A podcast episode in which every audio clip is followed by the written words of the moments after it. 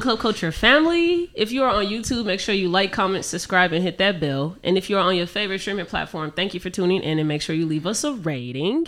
We have a very special guest here with us today. I have to my right Inanna Rose. Inanna Rose. Damn. That was close though. Damn. Close. You got the L, Nana. Yeah, that's exactly how people remember. So was that you with an accent, right? Mm-hmm. Yeah, with the accent. Okay, mm-hmm. I fucked that up. I'm sorry. But yeah, we have Inanna Rose. And hi. Jonesy. No, we... Why can't I introduce myself? Everybody else on their podcast introduce themselves. Did I say my name was T? No. You know what? No, you don't. Yeah, you don't. Uh huh. You but just want to be the Jonesy. Star, bro. You just want to be the star, bro. Hi, Jonesy. Thank you. I don't actually want my hair to ponytail.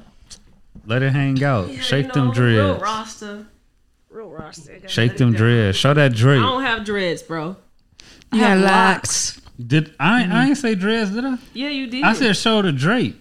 The drape. Oh, yeah. Cool. That was terrible. What? Drape over dreads. But yes, we have Inanna here. Inanna, introduce yourself. What? Where are you from?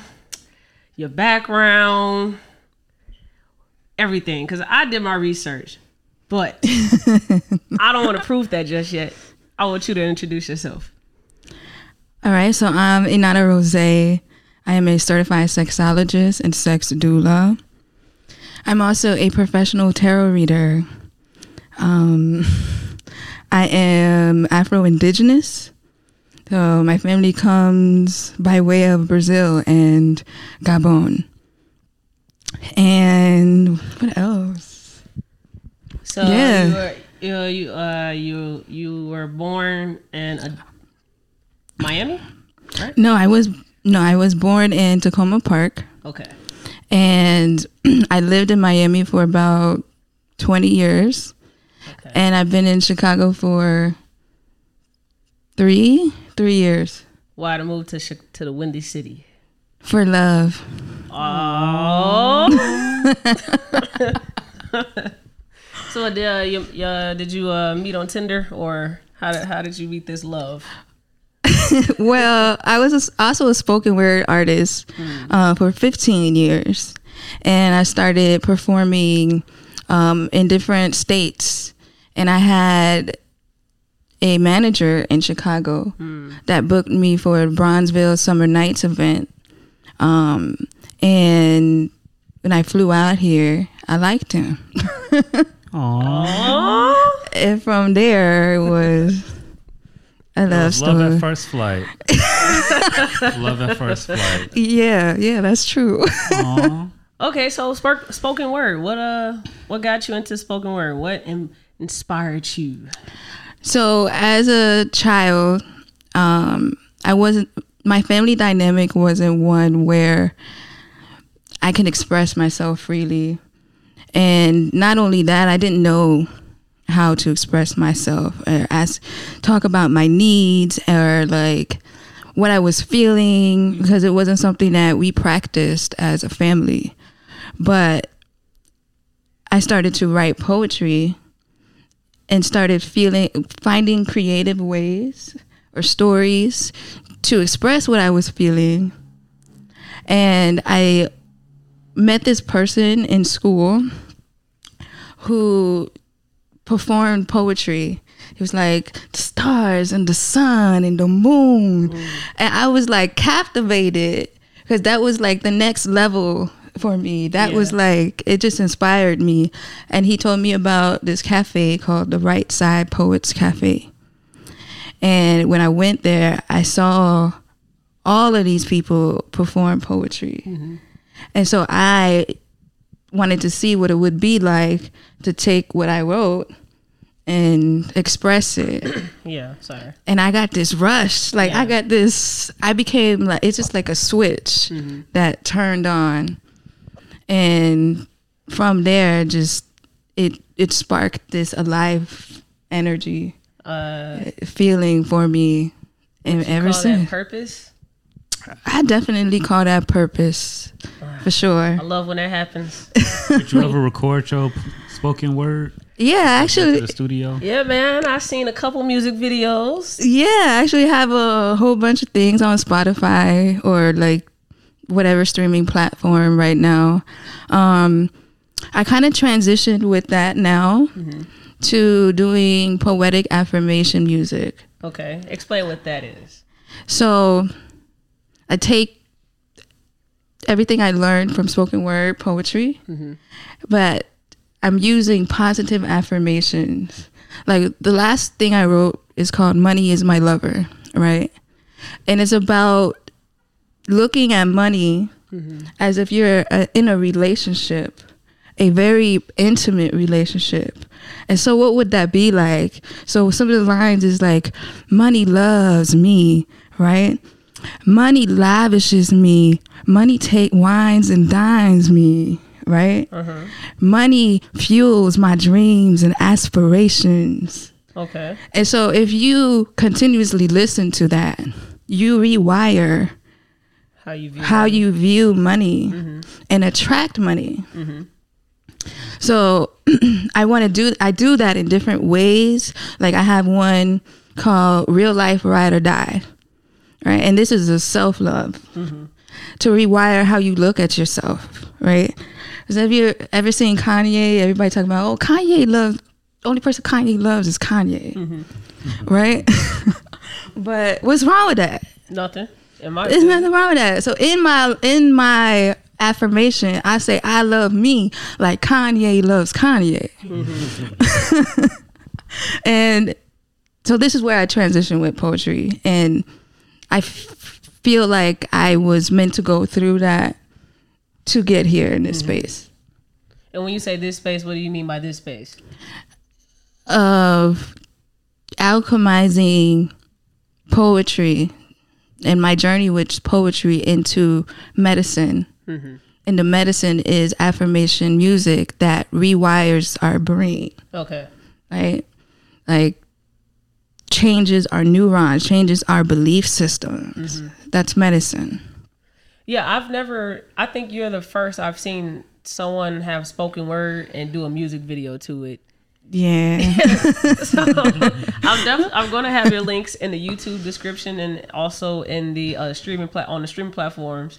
So I'm gonna put my favorite one that I watched in the link.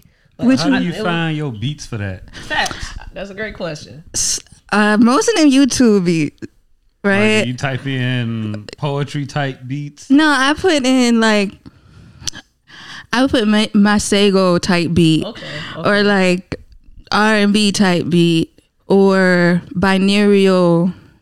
Like where they have those frequencies. Things like 420 hertz and stuff like that, type beats, and then see what comes up. And I keep listening to things over and over and over again until I find one that like.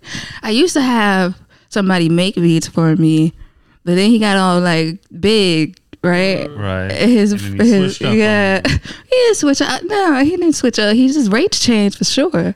I couldn't afford him. Yeah, the price went all the way up. Stay down with who you stay down with. I believe that.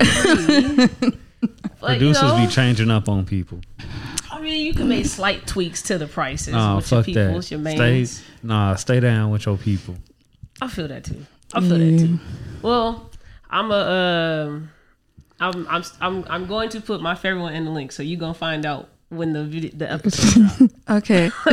But where does this like you started with poetry, but like when do you transition into now sex work and teachings and medicines? So the next medicine I started working with was mushrooms, and my husband and I started growing them. Is your husband the manager? Yeah, the manager. Yeah. Shout out your husband, man. That's crazy. Shout out. Love to see it. Okay. But when I would take mushrooms, I would have these really deep paradigm shifts. I would have revelations about myself and who I am and my purpose in life. And I was like, yo, this is, they keep this from us to keep us in this subdued state, right? Because how powerful is somebody who knows who they are? Mm-hmm. And then you are given medicine that gives you a remembrance of who you are, then why would they give you access to something like that? Exactly. Right? So, I mean, I hope that, you know, mushrooms aren't going to be incriminated 2 years from now, and I won't be incriminated for this. Let's speak in good faith, because this is indigenous medicine anyway. Mm-hmm. This belongs to indigenous black people, and it's been capitalized. Yeah. And it can only be criminalized by capitalism, yeah. Right? Yeah. So, what was I saying? So now we started a company. Is my eyelash coming home? I don't know. Is it? Okay, well, we go. Y'all don't see nothing happening. Okay. So we started this company, right? Mm-hmm. And we wanted to help people remember who they are. Mm-hmm. But we know that sometimes everybody can't take a big dose. Yeah. But there's something called microdosing. Yeah. So microdosing is taking a very small amount of the substance to where you have the awareness without this full euphoric experience. Mm-hmm. And it really is been scientifically shown can help people with anxiety, depression, focus, and like deep mental illnesses. Mm-hmm. And so we started doing that, and we kept it really incognito. Like, we really underground. Like, if anybody wanted to refer something, they had to know who that person was. Mm-hmm. And we have grown to 500 people. Okay. At this point, and helped them build a regimen, help them with their intentions, mm-hmm. and how to microdose in an effective way, because we have to respect the medicine. Yeah. And from there, I made personal realizations about my own sensuality and how sensuality is medicine. Yeah. Right? And we're seeing how sensuality and sexuality is so taboo, and it's just the same energy that they give, you know, the mushrooms, mm-hmm. with, you know, preventing access. It's that same energy that they give sensuality and sexuality, or they demonize it. Okay. And I started noticing that the people who were attracted to me, just general, in a general sense, were people with deep sexual traumas. Speak right? on it. And people who wanted to explore their sensual selves. And this was within the microdosing thing. Mm-hmm. And so your clients, yeah, clients. I never really called them that, but yeah, okay. And I wanted to study how to use sensuality and sexuality as medicine. Okay, and so I met this woman. Her name is Amina Peterson, and she has this company called Atlanta Tantra. Okay. And she teaches people to become erotic practitioners, erotic touch practitioners, and sex doulas. Mm-hmm. So I went to this school that she has called the Atlanta Institute of Divine Sexuality. Mm-hmm. And I completed my courses and transformed my life. Like, I didn't just go study something. The study transformed my life. Mm-hmm. And I started practicing, implementing that in my practice and practicing with people. Okay. And the majority of the time I've come across people who have never really been touched in an authentic way, right? Like, you really get used to just allowing people to touch you. Mm-hmm. And if you don't necessarily feeling it 100%, you're doing it because you're allowing it to happen because you think that's what they want. Mm-hmm. And that isn't authentic. Okay. And so it gets really, really, really deep. Yeah. So yeah, what are the questions y'all got? I was letting you get your shit off. Right, yeah. You can get as long-winded as you want to. I don't know what's going on. Off of authentic touches. If I had to interpret what you just gave as an example, I would say in my family, touching was such a big thing on my mom's side. Like everybody got big butts. Mm-hmm. And so the girls, they always squeeze your butt or something as a sense of like endearment, but I always never enjoyed that touch. I never would like that, and I would always like, hey, don't do that. So like I knew that was authentic for me to like laugh it off. That's not an authentic touch to me when I try to like interpret using your example. Yeah, that's actually a perfect example, because what that does is it normalizes into spaces of our brain that, you know, being touched like that might be something that happens. It's just something that might happen, right? And it's hard for some people to say, you know what, I would really appreciate if you didn't touch me that way. Yeah. And then the chaos that might, you know, like the backlash or the, you know, negative, any kind of negativity, people aren't really prepared for that. Yeah. So in this space of conscious erotic touch, we're normalizing that type of communication, and we're being honest and authentic about the ways we want to be touched. And one of the practice that I do with clients is called authentic communication. And I ask, the first question is, well, first the dynamic is one person is the receiver and the other person is the giver, right? And that doesn't change until scenarios change. And the first question is, how would you like to be touched? Yeah. Yeah. What feelings come up when somebody, like, let me ask you this. Like, how would you like to be touched? Are you asking me right now? Yeah. Oh. I don't really like to be touched. I have a hard time distinguishing, everything is romance for me. So I would rather you not touch me, because that's for my romantic partner. And I think it stems from like having my first experience with a relationship be so traumatic. So it's like, that was a big thing. You have people that like you need to have boundaries with those people, and I did it, and the result of that, the relationship ended terribly. And so like now I just navigate, and like everything has to be strictly platonic and everything has to be romantic. So you create containers for it. For those things, yeah. But in your partnership, like if he asked you, she asked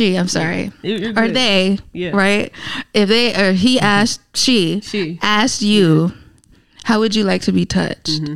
What would your response to her be? However you want to touch me. That's not authentic. That's not authentic. Why? She just said that's not authentic. Thank you. Like, thank you, John. I'm here with you. You know, I heard you say that, but like, what if I want you to touch? Because like, asking for consent is but we got at that point, we got past. Yeah. Let's imagine that we got past that, and we already consent to being touched. Yeah. Right. But now we are in the state. There is an art to being in the state of receiving, and there's an art of being in a state of giving. So if you are the receiver, you are the one to receive. If they touch you however they want, then they are the receiver. You get what I'm saying? They are not the giver at this point. You know what I'm saying? So when you're saying, how would you like to be touched, as the receiver, see, I feel like that's me giving you the goal to lead. Cause I'm always leading. So I'm like, if you ask me, how do I want to be touched? I'm like, bruh, lead, bruh. You just do your thing. Cause I'm normally the one that's always leading. So I'm never in that position to be asked that. And so I'm like, actually, I want to see what you finna do. That's me. Yeah. So I can see that for sure. All right. Yeah. I didn't get the question wrong, bro. Huh? I didn't get the question wrong. No, you didn't. There's no wrong or right. There's no wrong or right answer. See, you're the only one that's not here with us. Okay, let me ask you this. Let me ask you this. Okay. That's your partner. Okay. Or it's a she too. She. Sometimes a he when he wants to. No, it's never a he. Okay. I mean, ain't no judgment, but you know what I'm saying? Like, I want to get the pronouns correct. Like, that's it. It will definitely be she. Okay. Allegedly. So if she said to you, mm-hmm. how would you like to be touched? What comes up for you? I just say in a genuine way. Like, do it because you want to. Some girls be touching you and they don't really want to. I hope not. That'd be weird. Like, don't do it because you don't want to. Come get this itch on my back. When she start, like, touching your eyeball. That's weird. Exactly.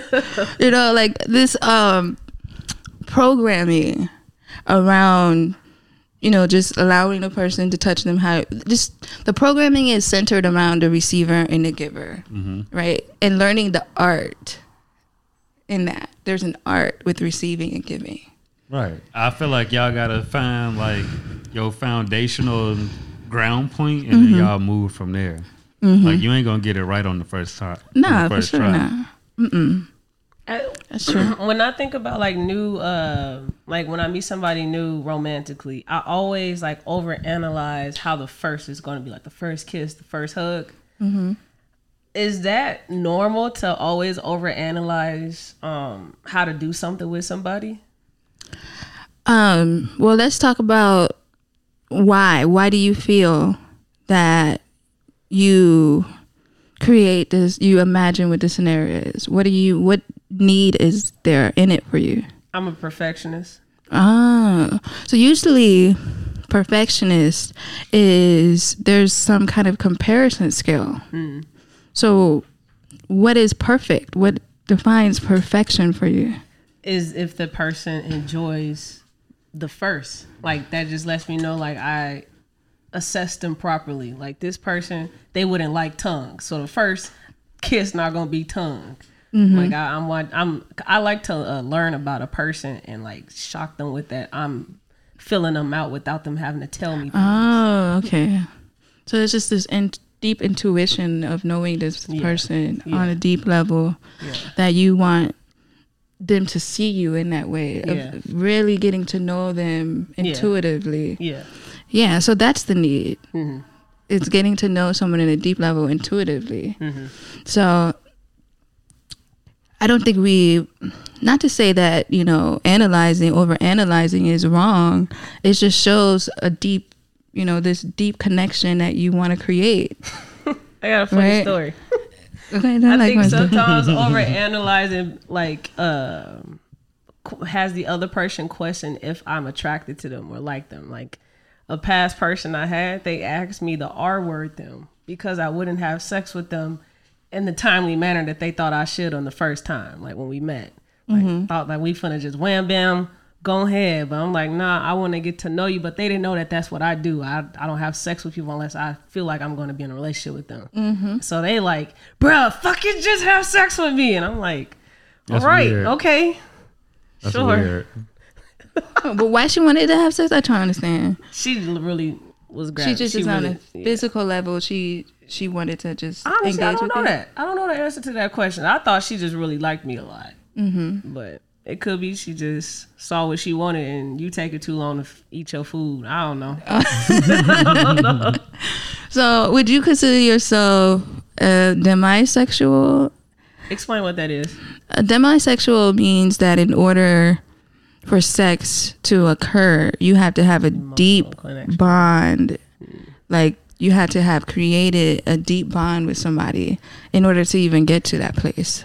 I mean, I guess you can say that. I just prefer to not have. I think sex is it's not used in the correct way. Like people just casually having sex with people. I don't think that's what the purpose of sex is to procreate. And because I'm not having sex with a person that I can procreate with, I still have that same discipline. Like I'm only going to have sex with people that I would be in a relationship with. Mm-hmm. That's just my thing, because I'm wasting time just having sex with people when I don't get off like that. Mm-hmm. What about you? What's your feelings about casual sex? How you be fucking, bro? Damn. Straight shooting.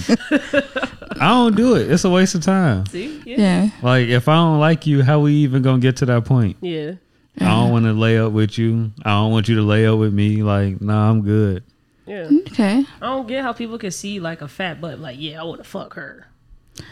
Well, yeah, we have different levels of, you know, there's an ego attraction, right? Mm-hmm. And some people can't get past that ego part of things and just, you know, having sex and only the ultimate goal being orgasm, mm-hmm. right, is ego. I mean, having sex, the ultimate goal is the entire experience, right? Right. And then we have, you know, I feel like, you know, there's a there's perception, right? Casual sex may not work for everybody.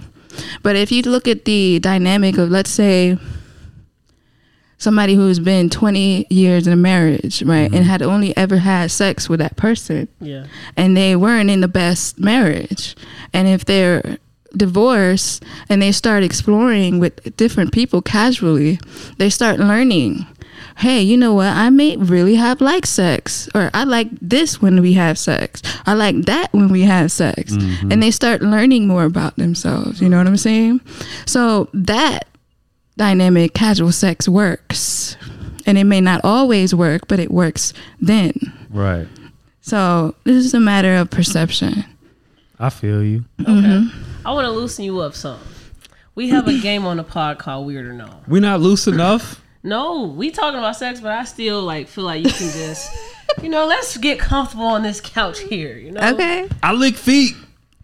What? We learned that last episode. But Weird or No is we're going to give you a headline, and you just have to let us know if you think it's weird or no, and you give a one sentence explanation on why. You said weird? Weird or no. Okay. Okay. Now you want to take the first one? Sure. We gonna go. Okay, it's 2023. Where are the sex robots? Weird or nah? I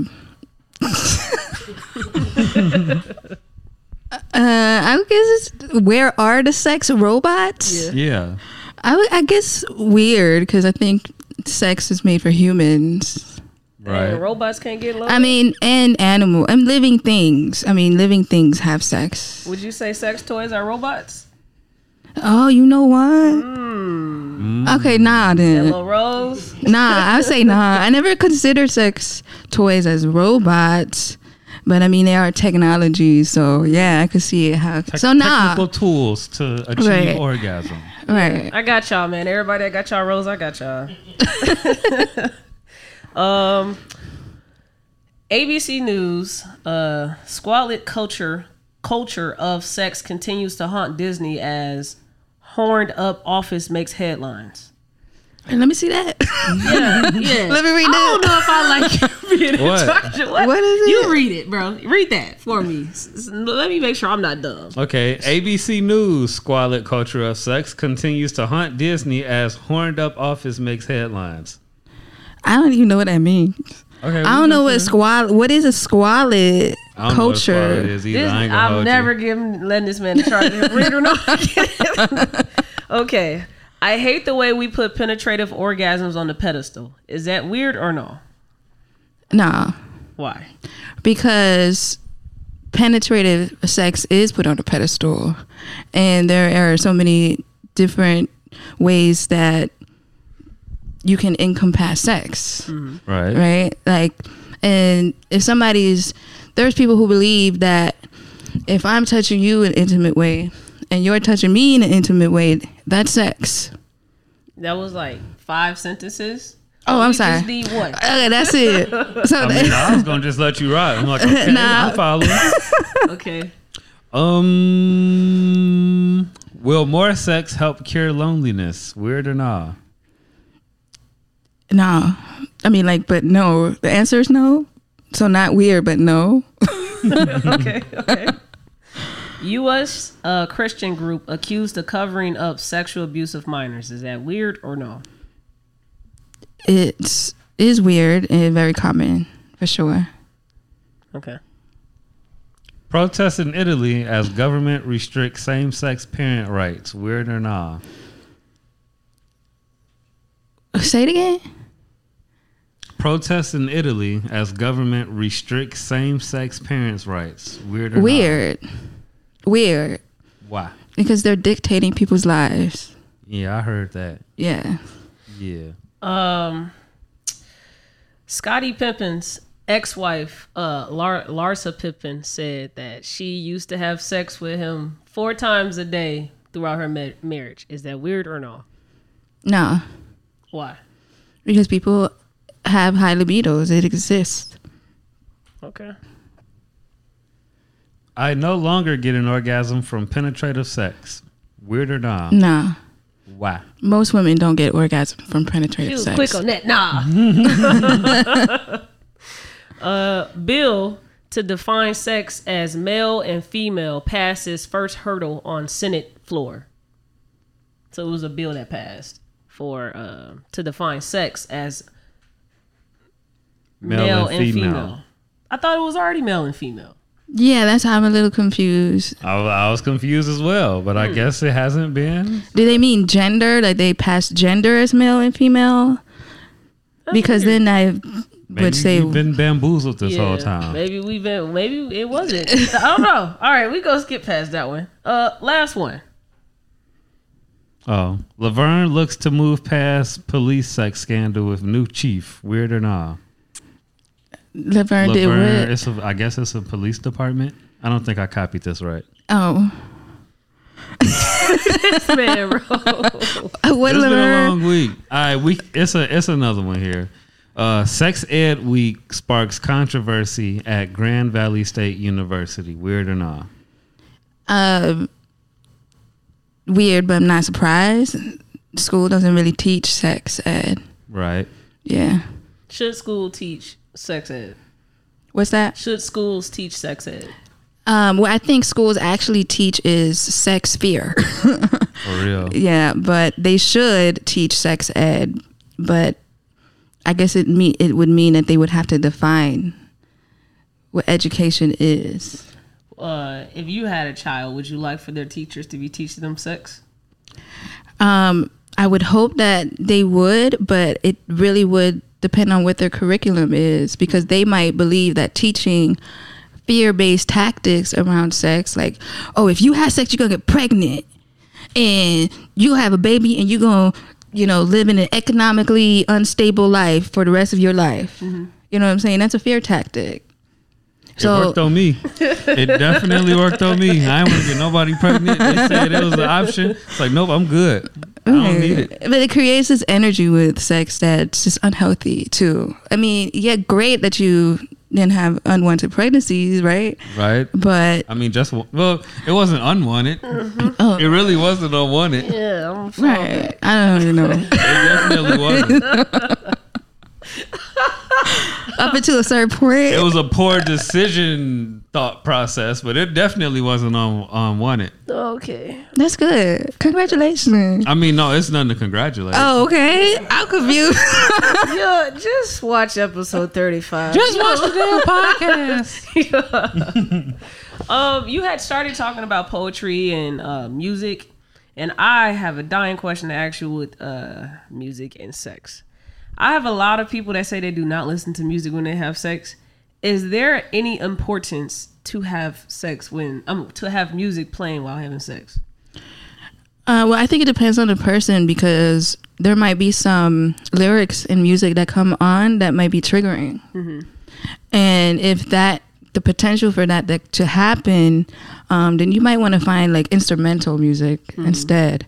Or if it's distracting, not have music. Maybe have sound, the things that people sleep to. Like ocean. Yeah, things like that, to put you more in the mood that you need to be in. When I do sessions with people, I can't put on music with lyrics for that reason. Hmm. Yeah. So you could play Gucci Mane. Yeah, I cannot. You definitely could. I'm starting on my day with a blunt of perp. Okay. If people make requests like that, then I honor it. Trapaholics mixtapes. So can you have sex with somebody that wants to listen to music? Like, that's what they want to do, but you don't? Can sex still happen? So you guys would have to come to that kind of agreement together. So your partner would have to understand why you don't want music on, right? What is the nuances behind that? Like, what is it about music that, you know, you don't want it to play while we have sex? Mm. And empathize with that. And empathizing also means honoring it sometimes. Like, okay, we won't play music because I understand how you feel about it, you know? Sometimes people answer things with, I don't know, I just don't. That's passive. That's passive communication, because we have four different types of communication. That kind of communication doesn't work. The communication that we want to thrive on is assertive communication, right? And if somebody says, I don't know, it's like, okay, well, let's take a few minutes, let's meditate on it and dig deep inside and find an answer, because the answer lives there. All right, let's do it. Would you say that things are never simple? No, things should always be simple. So, you mean, does simple to you mean like there's always an answer to something? I believe that innately we all know the answers. Okay. Yeah. Okay. I agree with you. Yeah. With music being played, let's say it's like rap music, because some people say like, if I just want to fuck the girl, I'm just going to listen to rap music, but if I want to make love to her, I'm gonna listen to R&B. Do you think that actually like plays a role in how the music is going to, I mean, the sex is going to go with the music that you do play? With that individual who feels that way, yeah, they'll. If I'm understanding your question correctly, like, if they have established that they are going to play certain music to establish that connection with that person.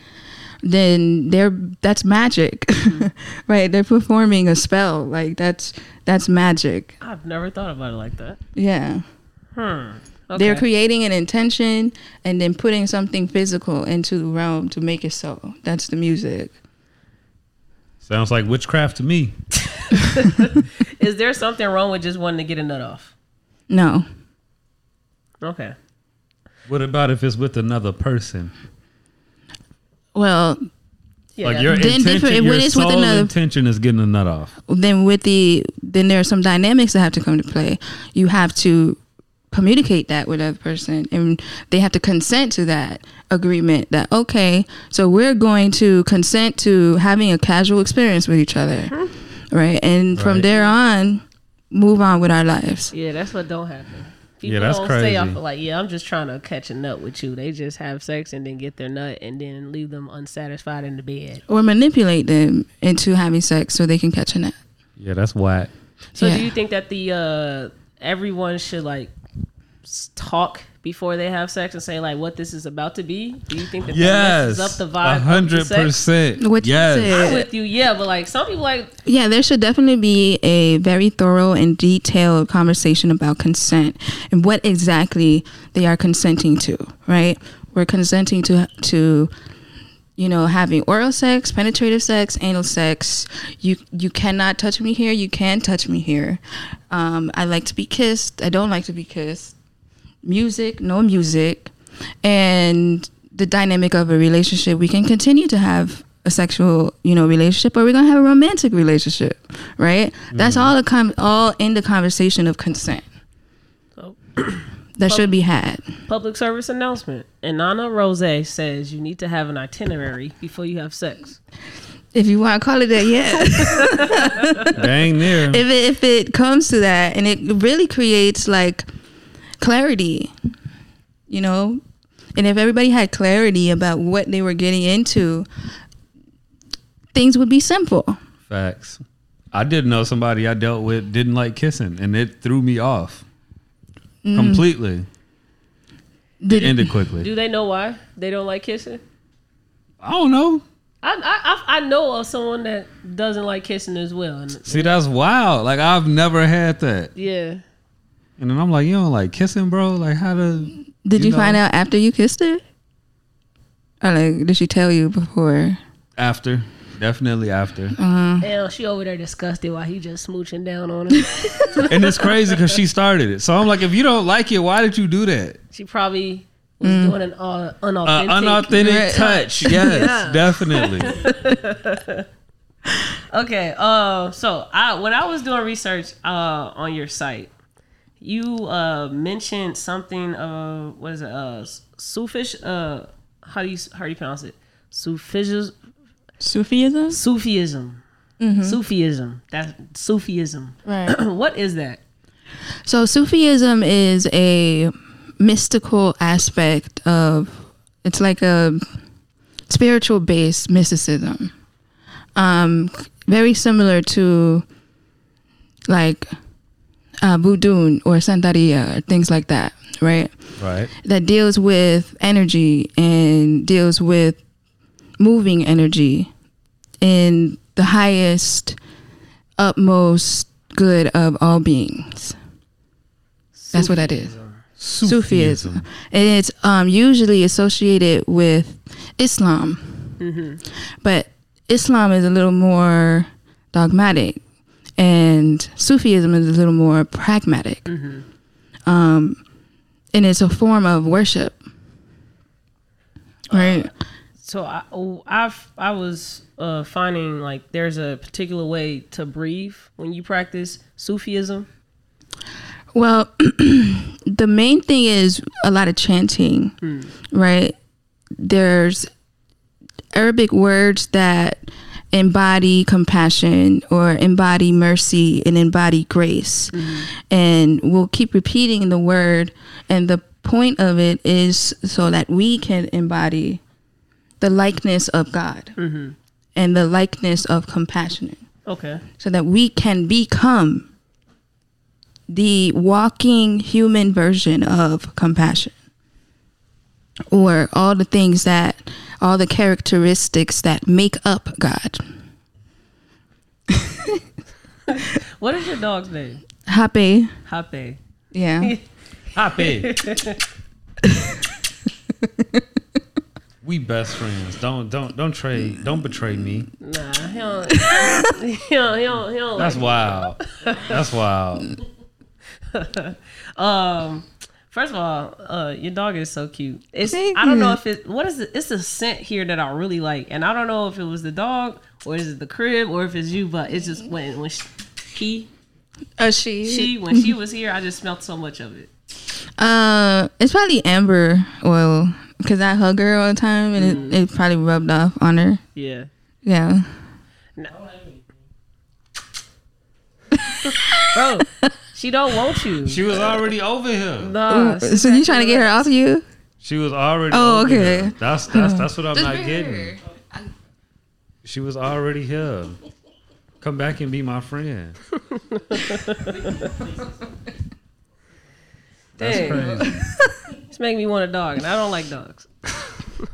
I wanted to dabble into mental health a lot with you. Okay. Because our theme for this season is healing through your inner child. Mm-hmm. I come from a family that experienced generational molestation and sexual assault. And I just know a bunch of traumas that go with just something of sex abuse like that. So I wanted to speak a lot on like how can a person's perspective on sex be impacted when they are sexually abused? There's so many different ways people cope with sexual abuse. Mm-hmm. They can cause them to shut down to sex. Mm-hmm. They can cause them to categorize sex, create this space that sex is something that they will approach, but they disassociate from. Mm-hmm. Also, hypersexuality is a trauma response to sex mm-hmm. because they're feeling that they are regaining a sense of empowerment. You know, if they're having sex the way that they want to in a consenting way, mm-hmm. they're taking back that experience, right? And or they can, you know, just become asexual and just sex doesn't have to exist in their world. Hyposexual.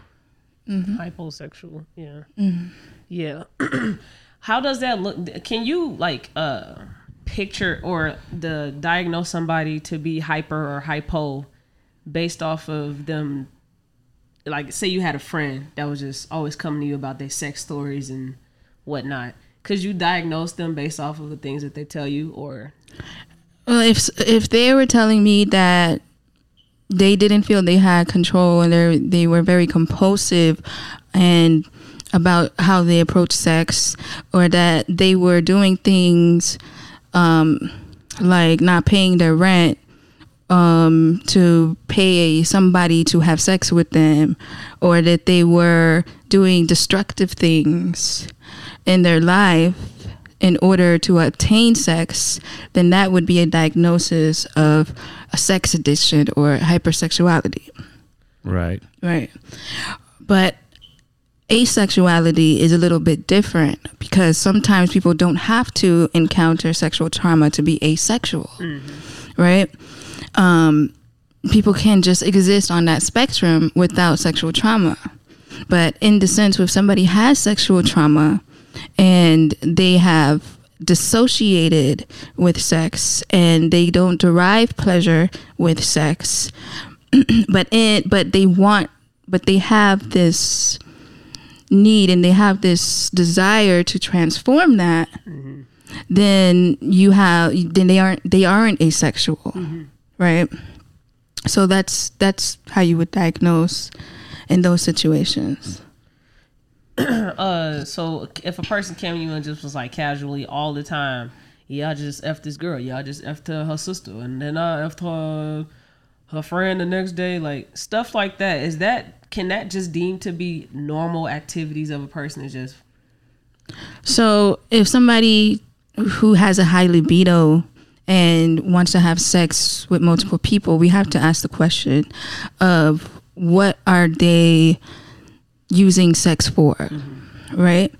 Are they using it to validate themselves because they don't feel that they are good enough if they aren't having sex and pleasuring themselves or somebody else? Mm-hmm. Are they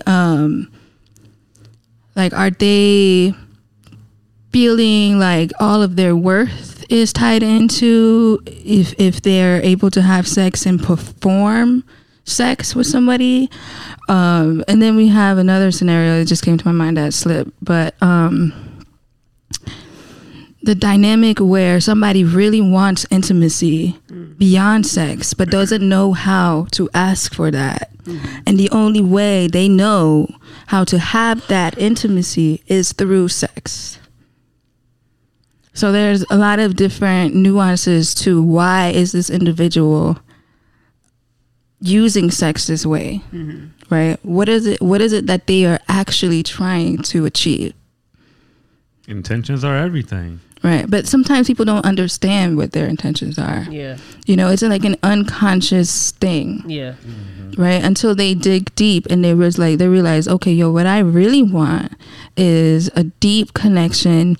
I want intimacy, non-sexual intimacy. Mm-hmm. I want to be held, I want to be seen, and I want to be heard. But I don't know how to ask for that. Yeah. So I'm going to just have sex because it's the closest thing that I can do to achieve that. Yeah. Yeah. What are acts that are not sexual that can be intimate? Cuddling, having a deep conversation, anything could become intimate, mm-hmm.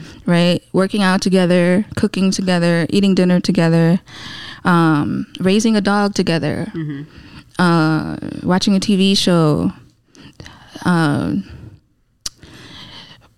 somebody pimples. You know what I'm saying? Yeah. Like, it's those, they're what is intimate to you? What makes you feel connected to this person? For me, it is talking about our demons, right? Talking about you know, what things come out of our unconscious and subconscious minds. Yeah. What makes us tick, what doesn't make us tick. That's my connection to intimacy, mm-hmm. right? And knowing that about yourself, you have to dig deep into what is your core need, right? And some people don't do that, right? So they'll ride on the surface, but it takes a certain amount of awareness and diligence to dig deep inside of ourselves and discover what it is that is our core need from our partners. Yeah, you hear that? Bring your demons to the relationship. Bring all that shit. But that's me, though. That might not be for you. Bring all that shit. Bring everything. Bring them to Josie. Don't bring them to me. Bring everything. I'm tired of demons, bro. Okay. I want to go back to someone that has been sexually abused, because next month is Sexual Assault Awareness Month. And so I think it would be great to talk about like regaining back the power that was taken from you. How does a person, because there's not a one fits all, but like just if someone came to you for help, what would be like your steps for them to take to try to regain back that power that someone took from them sexually? Well, I would want to dig deep with them and figure out what part of their soul got left behind, right? What is it, and what is that part of your soul? Like, our parts of the soul all want to come back together to be whole. And the reason why it gets left behind is because sometimes we leave it there and don't go back and pick it up, right? And so there's this process that I like to go through called shamanic soul retrieval. Okay. Right? And we go into a meditative state and we go back to where our soul is left behind. And it could look like an inner child. Like, it could look like, it depends on what it looks like, but what it looks like, you know, is very telling of the trauma that exists there. Like, for example, it could be it being that soul that get left behind being like a 3-year-old part of you, right? It could be because they're either assaulted at 3 or they felt at that time, you know, they lost their voice and couldn't, you know, speak their truth or something like that. It depends what it is that got left behind. And so then we ask if that part of our soul wants to come back to the present. And sometimes it doesn't, and sometimes it does. But we'll keep revisiting it until it does. So it's a process, and respecting that it might take however long it takes.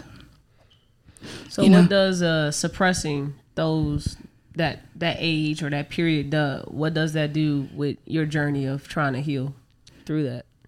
Like, what does suppression do? Yeah. It creates a disconnect. You know, like we don't look at it. So if we're not looking at it, we don't actually know what it needs. So if we're suppressing something, we're disconnecting from a part of ourselves that needs love and connection. And that feeling of not fully being whole will exist until we bring that piece back in with us, or take that piece back with us. What was your perspective on with sex in your household, your upbringing? So I was raised in an extremely religious household. It's always a religious one. Always. And I remember my first kiss was a neighbor, and he was in our house fixing the computer. And my dad caught me kissing the neighbor. And I seen him peeking through the door too. I was like, anxiety came flooding through me. And then when I was like, you gotta go. My dad saw us and he ran off. And I knew. I crawled into my bed because I knew it was on. And then I hear my dad, "You are an impure woman. You are unclean. You are a whore. You're a whore. You need to ask God for repentance," right? And the shame. What sex was associated with shame for me in my household, because it was ungodly and it was unclean. And even in the dynamic of a marriage, it was like, then your sex belongs to somebody else. Yeah. You know what I'm saying? And it's not truly fully yours. And if you want the favor of God, that's the way you need to exist. You know what I'm saying? That was how sex was like. Oh. That's wild. Like, so how do you like change your perspective on sex to be something more healthy than that as you like navigate through life?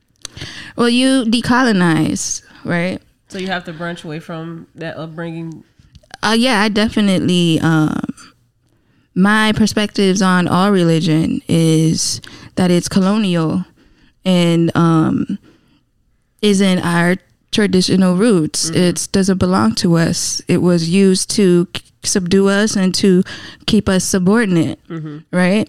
And so realizing my roots, the indigenous aspect of my roots, and going back to that is decolonizing. Decolonizing from religion, decolonizing from the patriarchy, decolonizing from belief systems that didn't actually belong to me, mm-hmm. right? Because for a while, you know, after that, I was decolonizing, but still holding on to some beliefs, like the belief that one woman is better than the other woman, like a more modest woman is more favorable than a less modest woman. Mm-hmm. Like I was still holding some of these indoctrinated beliefs, mm-hmm. right? And then realizing that those don't actually belong to me. Somebody told me that. Yeah. And that's, you know, how we release those things. You know, that's how we come back to our full selves. Mm-hmm. And I would just summarize it with the word decolonizing, mm-hmm. right? Mm-hmm. Going back to our roots. Yeah. Because I love me a good hoe. Yeah, we love hoe. Definitely love a good hoe. Right. A good honest hoe. I love it. Honest hoe. Mm-hmm. Heavy on honest. Yeah, heavy on the honest. Yeah. So can you turn a hoe into a housewife, Josie? I don't want a housewife. I want a good honest hoe. All right. Okay. So I mean, but what's a housewife? Right, like what's a housewife? Like, so you know what a hoe is, but you like. I'm saying like all you gotta do is know how to like take care of yourself, right? And then you are gonna take care of the house. Exactly. Just be a good honest hoe. Yeah. Okay. You be a good honest hoe to take care of the house. So you saying basically being a housewife is innate already if you take care of yourself. In a way. Okay. Are you a house husband? You a good one? I feel like we could start somewhere. I feel like the start would be a good start. Okay. Because we got to learn what we both want. Right. Wow. How do you feel about gender roles? I fuck with gender roles. Okay. Oh, so you think there should be a difference between both sexes and how they are in society? I mean, no. That's like, what a gender role. I'm saying like gender roles are cool. Like if y'all want to play those things, cool. But if not, that's cool too. Oh, so what about you? What about me? Yeah. Shit, we hybrid. You know, whoever can do it. Okay. Oh, good like that. I'm gonna take the lead on it. Like yeah, like I'm gonna take care of woo. But shit, mm-hmm. if I can't, bro, it's on you now. Lucky, you got a lucky whole housewife. Exactly. So if you can't change this oil, it's up to her. All right, you know, get on the knees. Hey, maybe I had surgery or something that month. The car still needs its oil change. All right, yeah. Somebody got to do it. Yeah. Mm. Well, how is your dynamic with your husband? So we do have like some gender roles, but it's really about picking up where somebody can't, mm-hmm. right? And giving 100% and being a full participant in whatever dynamic that is. Sometimes I'm not going to cook. Mm-hmm. Sometimes he cooks, but it's not being fixed in the gender role, even though we sometimes kind of like naturally go to that place. Mm-hmm. Like I like to cook anyway. Yeah. It's just natural for me. Yeah. But sometimes I don't feel like it. Right. And so that's okay too. So like, is he not supposed to eat because one day you don't feel like cooking? Right. Like nah, go cook your own shit. Right. Maybe the whole week I didn't feel like it. All right, hold on. We going a little too far. You're pushing it now. You know. Right. How are y'all good with talking about things that? Because I was gonna dig deep into like. How is, with you being a sex teacher, does that already like set in stone? Like you gonna be y'all have great sex off bat just because you already know? No, because we human, mm-hmm. and sometimes, you know, like we go through all the same human like conflicts that are normal in relationships than anybody else.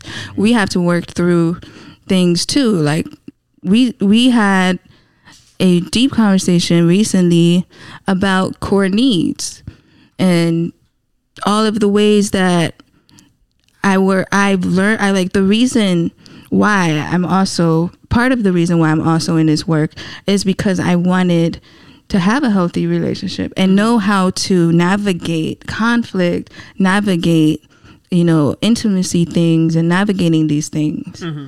So I was equipped to be equipped.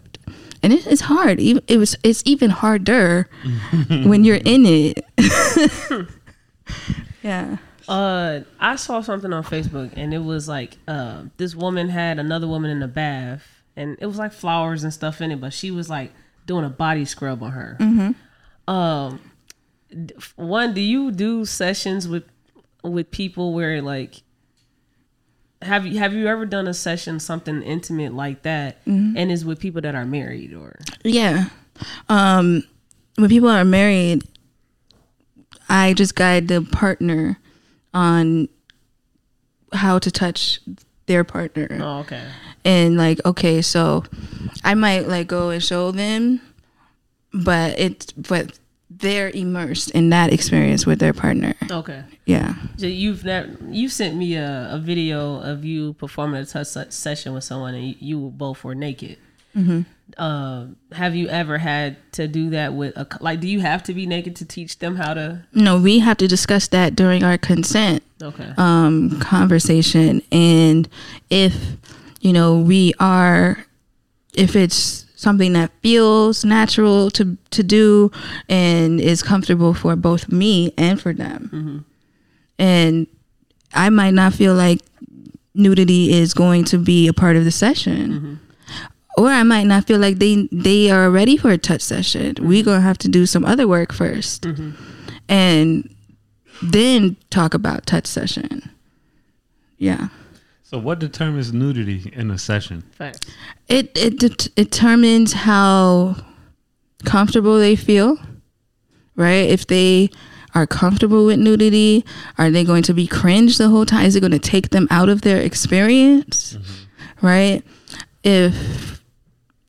If they want to overcome this, you know how some people are like being nude is so vulnerable, like they like always have to have the lights off or they have to have clothes on in order to have sex, and they're trying to get past that. Mm-hmm. Then we're like, okay, we're gonna do this nude. We're gonna do this nude because the intention is we're going to work through what comes up as you are in this state.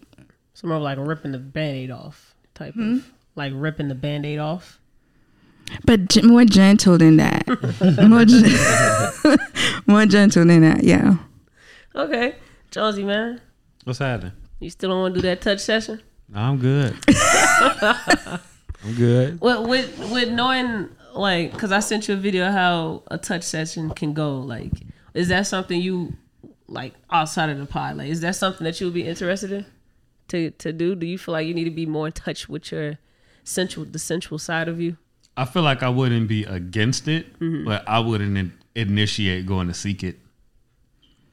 So how would you be able to take it if a girl came to you and said like, hey man, I feel like your sex game could be better. Could you go do this class for me? Would you do that? Yeah. Would that be a I just never had that swallow? Type of Yelp review, so I don't really. That's why it's kind of just hard to process. But I feel like if it was presented in that kind of way, yeah. Do you get a lot of? Do you hit? What do you not call them clients or consumers? What do you call your? Oh, touch clients are yeah. Touch clients. Mm-hmm. Do you get a lot of people that come to you because of bad reviews and they want to get better? Well, I don't. Bad reviews, like when they're in their sexual performance. Yeah. No, because the focus isn't is getting past the performing mindset. Okay. Yeah. So we wouldn't work on something like that. We can probably work on, you know, authentically communicating, right? Being comfortable. Yeah, being comfortable, like being confident enough to ask certain questions to achieve a more pleasurable sexual experience. Something like that. Yeah. Okay. I have a personal question to ask. Mm-hmm. I've experienced for the first time being with somebody that I couldn't consistently be sexually attracted to them. Mm-hmm. And so the sex was not to their liking as like how often we have sex. And it's like, I just couldn't ever get myself in the mood unless I saw them in a way that I found them to be pleasing sexually, like not sexually, but like appearance wise. Like if you got dressed up or a new hair color, something like that had to happen for me to like see them in a different way than what I normally see them every day. Mm-hmm. Does that like trigger you of like something that could be problematic in me or? No. So I would say that maybe this person doesn't meet an emotional and mental arousal for you, that it exists only in a physical. Mm-hmm.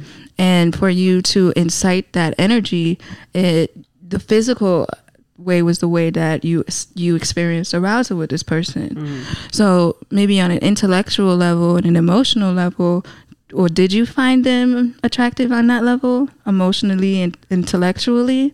No, I would say so, yeah. To a certain extent? Yeah. But was it enough to create arousal? No. So, I mean, you just have to find somebody that can arouse you on all those levels. Okay. Right? It's not a bad thing, that it's just maybe that wasn't the person that can incite that for you. Okay. Yeah. I used to feel really bad about it because I was like, damn, bro, I got to tell this person, hey, man, go get dressed up, bro. I used to feel shitty because I was like, it's like they cool, they great. It's just, I don't like how they look. It's okay. It's okay. They got to go. That was my phone. Oh, okay. I wanted to change gears and get into like tarot now. Okay. First, explain what is tarot. What is it? Bro, this is off his game today. So tarot is tarot is a form of shadow work. Okay. Okay. We're accessing the subconscious mind to see what lives there so that we can bring it to our conscious mind. That is the way that have you heard of Carl Jung? Carl Jung? Yeah, Carl Jung is the father of psychology. Okay. Like, he was like one of the most nationally recognized psychologists of the world. And he invented shadow work. Mm-hmm. But he used the tarot system to do that, because one of the ways that our mind, you know, sends messages to our mind is through symbolism. And there are symbols in the tarot that we are studying to help us access our subconscious mind. So what we do is we ask a question, right? And we pull the card and see what's there. And when I watch people do it, like cards flop out, and is that just letting whatever just take over you, or like what is the method to the madness? So we believe that there's no coincidence. Okay. So if the card is falling out, that means it was supposed to. Okay. And that there is no mistakes. So we take that message and we're like, okay, we're going to use this because it was meant to show up. It was meant to call out. People go on long synopsis just off a picture of a card about somebody. How do you get that from someone, and you've probably just met them today just off a card falling out?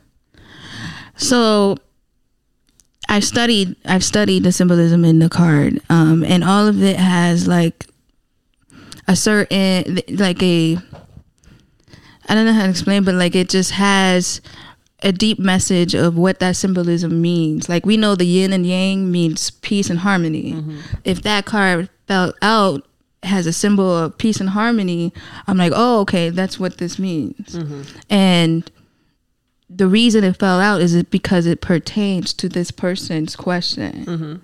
Mm-hmm. And also, I've developed an intuitive relationship with the cards. So I feel like the cards are speaking to me, and I've already know the message, if that makes sense. Yeah. Yeah. How can you decipher between giving someone like a love reading and then giving them a reading that has nothing to do with love? Maybe it's just like your childhood or something. How do you tell yourself to decipher between those two when choosing these cards and speaking to them? Well, we first go into the reading with an intention. Like, I want the person to know what they are looking for before we go into the session, so that we can be very clear. We're working with our ancestors whose intention is for our highest good. Mm-hmm. So we have all of these forces in the world that are good for our highest good, collaborating in this moment to put together this message. Mm-hmm. So we have to be clear and specific. Mm-hmm. Yeah. So how do you go about choosing a deck? Like when you go out and want to buy some tarot cards. Well, there's this myth that says that a deck has, in order to be in the space to do tarot for others, somebody has to gift you a deck. Mm. I found it to be true. Somebody gave me my first deck. Okay. And so I started using that. And then I was like, I want a more traditional deck, because the one they gave me wasn't a traditional one. Mm-hmm. So then I started looking for decks that I wanted to have. And I wanted to have ones that felt indigenous, like that represented my culture and my people. Mm-hmm. Right? Because most of the decks are very white-centered. And I didn't want to have decks like that. Mm-hmm. Right. Yeah. I want to get a little historical with that, because you just sparked my interest when you said white decks. Wait, I have another question. Go ahead. You given somebody their first deck yet? Yeah, I did. Oh. I gave my brother a deck. Mm. Yeah. You got some great questions today, my boy. I'm proud. I do. I'm proud of you, bro. Let's go. We out here. White decks. Explain that. White center decks. Uh-huh. So the spirituality is not white centered. Mm-hmm. White people have taken it and capitalized off of it. Mm-hmm. And so to have decks that are white centered means that the representations are for white people. Okay. And so I don't like white centered decks because it was not made for me or people like me. Yeah. And it takes away from, it's an appropriation of tarot. Like, you are taking something that doesn't belong to you and putting your face on it. And I don't agree with it, and I won't buy white center decks. The only possible white center deck I would buy was the one Carl Jung used, mm-hmm. and because he had studied it so much and I studied his studies, that would be the exception to the rule, but that's it. So tarot readings came before him. Yes. And so do you know where the origin? So the origins of tarot went all the way back to Italy. And Italy, even though there are white people in Italy, it was indigenous Italians, which are different than white Italians. Mm-hmm. And so they didn't call it tarot, they called it tarotchi. Okay. And yeah, so it was never centered for white folks. That's how I feel about it. Tarotchi. Yeah. Tarotchi. Jones, you ever got a tarot reader? No. Why not? You never been interested? I don't know. I just, that ain't nothing that you just stumble upon, What you got any cues about tarot reading? Like, you ain't had no girls like, let's go get a tarot reading together. No? I probably wouldn't either. And Nana, how would you, like, say I get a tarot reading done. What should the recipient of a tarot reading do with that information? So I'm going to bring up a session I had with somebody else, since I won't say their name. But I had a session with somebody who, in the session, an energy of a baby came up. And the baby was talking about not being able to have come into the physical realm. Mm. So I asked her if she had a, abortion. Mm. And she did. And she felt a large amount of grief and guilt about it that she was carrying. So I said, well, the baby wants to have a spiritual birth, like you to have a spiritual birth in this realm so that you can create a portal for the baby and kind of calm that energy, bring harmony to that energy. So when somebody hears something like that, I was like, okay, what do they do with it? I'm going to offer to help them. Like, let's do a flower. It's like what we call a baño. Mm-hmm. It's where with like different herbs and flowers and like, like properties in a bath. Okay. It's like a spiritual bath. Mm-hmm. And bathing them with the intention that they are harmonizing this energy and having this spiritual birth in this moment, to honor that energy of that child. Okay. So we can create like rituals to harmonize things. So in a sense, the baby was saying like, I wanted to be here. Well, the baby understood that it was not time. Mm-hmm. And because she understood that it was not time. Mm-hmm. But the grief that she was carrying was keeping that energy there. It was mm-hmm. keeping the existence of this, so the baby's like, in order to release me, have a spiritual birth. Mm-hmm. Right? And the knowing that I will come back around again. Mm-hmm. And to release the guilt and the shame and the grief of not having me. I will come back again. Meaning, like, because what if I have multiple abortions? Is like those souls that are not here physically, like, that would mean two of them will have to come back again, or like, do they completely dissolve the ones that don't? No, sometimes they exist in the spiritual realm, as mm-hmm. and then you'll have spiritual babies. Mm-hmm. Because the energy doesn't die. Like, energy is not created or destroyed. So mm-hmm. they will exist in the spiritual realm. And you'll just be a spiritual mom. I love that. Spiritual mom. Yeah. I'm a spiritual dad. Yeah. Okay, man. Daddy. Yeah, bro. We gotta have a baby shower. We ain't gotta do all that. No birthday parties? No. Okay. Fuck. All right. All right. Do you have your card? How guilty I would feel? I do. Niggas bought me gifts for... Yeah, bro. I'm just not learning about all this. I just want to pay my respect. Go ahead. I'm more than welcome. You can actually pay for this pizza I'm finna get. My cousin, when he had his baby, he asked me if I could give him this PlayStation 5 I had, an extra one. I'm like, for what? That has nothing to do with the baby. It's like, no, it's for me, Congratulate me. I'm exactly. Like, you ain't pushed this baby out, bro. Why ain't you congratulate him, though? He ain't pushed. I did. Congratulations. You ain't getting this piece of PlayStation 5. That's crazy, bro. It be your own people.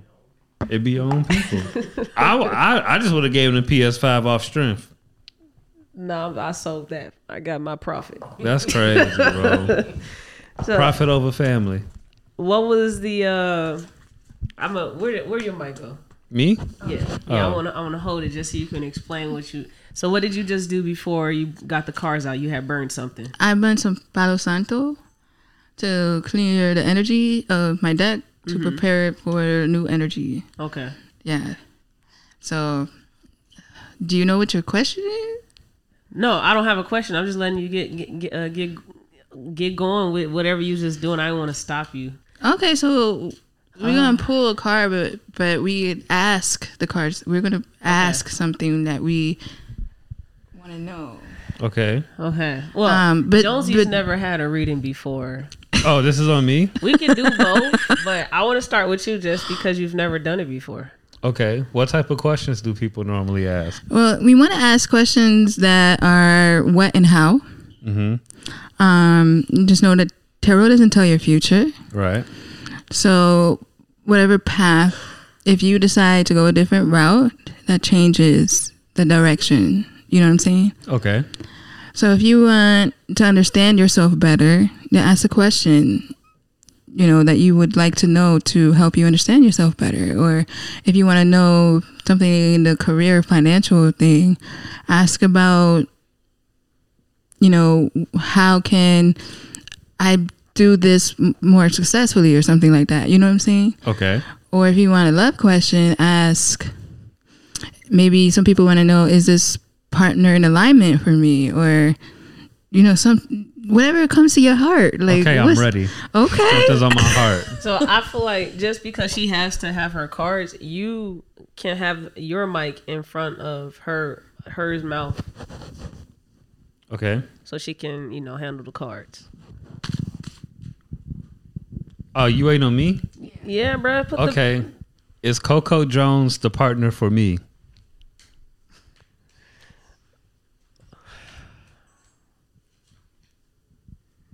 Oh, I'm double mic'd up over here. I could still talking to both of them. Y'all see me out here doing it. Dude, Coco mic seems like some kind of brand new. Situation. Yeah. This is fairly new. But there's a lot of anxiety surrounding this relationship. I feel like she's definitely anxious, you know? She's anxious to meet me. She's anxious to fall in love. But it's releasing this... Oh, hold on. Is there something that this person is stuck on? Sorry, I'm putting it on you. Okay. But this person is stuck on... Me. Okay. But, like, she's not looking at the whole picture. Okay. Right? She probably not. So let me first go into this. I think this person is diving way too deep into this situation. And it doesn't feel balanced. No, it doesn't. Like, I'm waiting on her. So this person must not exist. Oh, no, she definitely exists. We already in a relationship. So it seems like this dynamic is why is it so fresh? Why is it so fresh? Like, it's this. We still in the honeymoon stage. Oh. Yeah, this is still kind of new. But like. If he is confusing you, please let me know. Okay. So it's in the honeymoon phase, but there's anxiety that exists. Right. And this level of hopelessness. Does she not feel like balanced? Does she feel like you don't like her as much as she likes you? I feel like she doesn't like me as much as I like her. It just needs to take some convincing.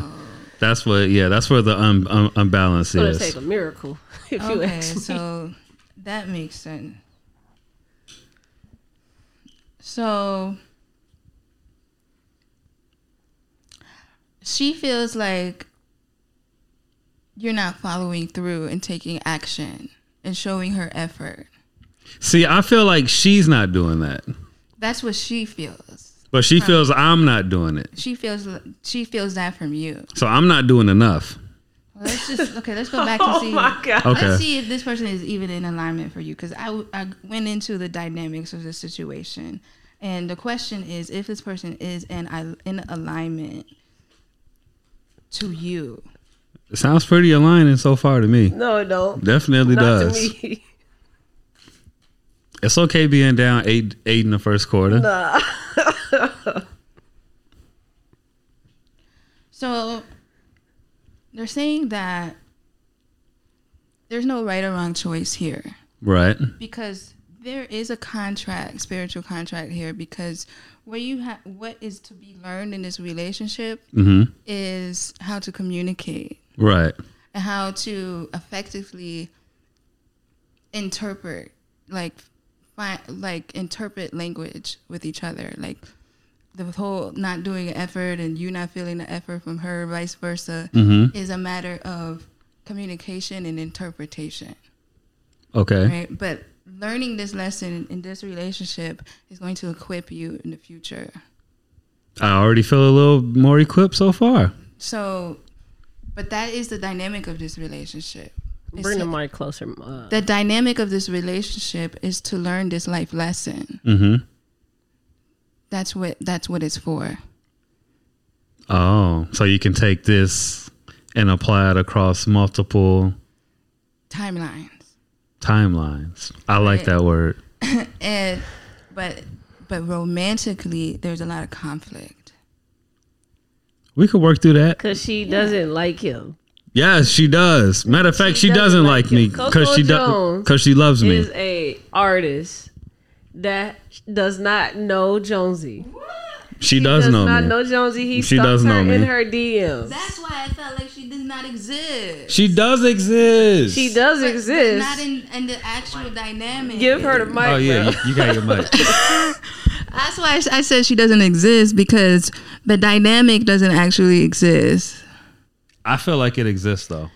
Okay, but don't let your reality, right? Mm-hmm. I can see how your reality exists, but on other realities it doesn't. I feel like I have a shot. Should he give it up or not? Yes. I'm not. Because you're going to learn, but that's the lesson you have to learn. Oh, I get this now. Yeah. It all adds up. I'm not going to stop though. But I get it now. Okay, good. Now I'm not so scared. Yeah, I was like, why does it feel like she don't exist? I was going to stop you a long time ago and let you know. When she said she doesn't exist, I was like. It didn't click for me. And then when he said timeline, I like that word. It pissed me off. Like, because I was about to use situations, but she said timeline. And I'm like, that makes more sense. I need to look up Coco Jones. She's beautiful. She's a beautiful singer, actress. Yeah, we just getting started. Okay. Would you like to perform a serious one for me? I would like to have a love reading. Okay. A love reading. Okay. Hold on. I'll take it.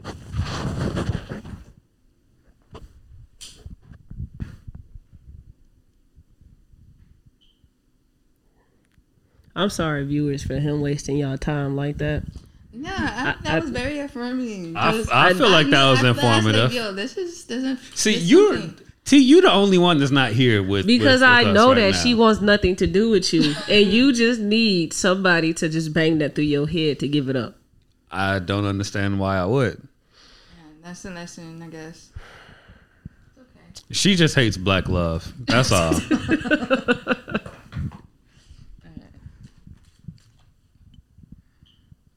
all right. I got you. So, do you have any question? I recently had a reading from somebody that became delusional over me romantically.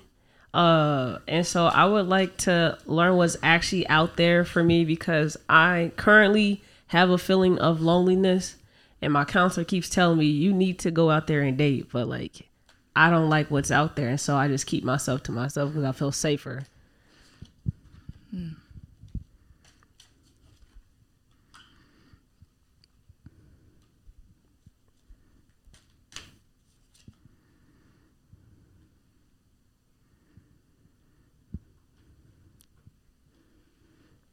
So the cards, they're saying that you don't have to force yourself out there, that this is a time for introspection in any way. And hold on,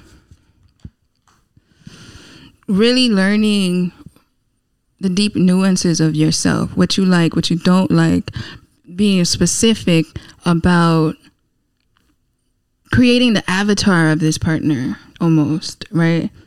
Like, this person is this, this, this, and that, and I feel like this, this, and this, and that when this person is around, so that you can actually manifest that experience. Okay. So they're saying, like, going out and about right now isn't a requirement. Mm-hmm. That the requirement is exploring yourself. Okay. On a deep level, what is your core need? Okay. In a partner, right? Yeah. Do you know? Right now, I think I just want companionship. Like, I don't want the pressures of having to distract what I have going on personally, career-wise. Like, everything that I'm doing, I want to still be able to focus on that, but still have that companion there to, when I want to have leisure time, I could do it with somebody that I enjoy doing it with. Right. So it sounds like you needed a supportive partner and somebody who can be engaged and involved in your creative pursuits. Mm-hmm. So that bringing that to your awareness and holding that as a core need when you step out into the world is important, so that you're not just attracting anybody. Like you're just not coming across these people that you don't resonate with. Okay. Right. And knowing that when doing this work will create a confidence, will create this energy of, yeah, let's do it. Let's go out there. Mm-hmm. And allowing that to move you to go out, and not because somebody tells you should. Yeah. Yeah. Okay. Yeah. Did I hold it? Yeah, you did. That's pretty much what I told my counselor. I pretty much told her that. The last time the person I used to go to for tarot readings, she told me to not go to her anymore. Like, she's not going to even accept me to come because she thinks I'm pretty intuitive and I know. Like, myself. What's best for yourself? Yeah. Yeah, hell yeah. Yeah. Yeah, like, I don't think all counselors or therapists are, just because they're a therapist or a counselor, that they are the right fit for some people, especially for Indigenous and Black people. Some of these therapists are not equipped to be our therapists. Like, they can't relate or resonate with our experiences at all. Yeah. So it's really important to resonate with the people that you are seeking counsel from. Yeah. And if you don't resonate, then leave her. Like, find somebody else. Yeah. Yeah. I like my counselor. She cool. It's just the romantic tip. We ain't there yet. We ain't there with that. But yeah, she means no harm. I thank you for that. Yeah, cool. I know that was a bit awkward, but I didn't think it was. Okay, cool, good. Yeah. How you feeling, bro? You going? I feel great. Okay. I feel very informed. Okay. I feel like after today, me and Coco's relationship might start strengthening. Okay. Getting stronger. That's funny. You heard it? She said that's funny. I'm sorry. You're a goofy dude. But honestly, because you have this energy that's like you find comedic relief in situations, and I admire that. See? Yeah. Nah, she said that you laugh away the pain. That's what she said. Hey, no one's hurting here. Our relationship is fine. Okay, cool. All right. I'll make sure you guys get invitations to the wedding. Okay. So, Inanna, we like to drop gems on the pod to leave off on things. Do you have a gem that you would like to drop?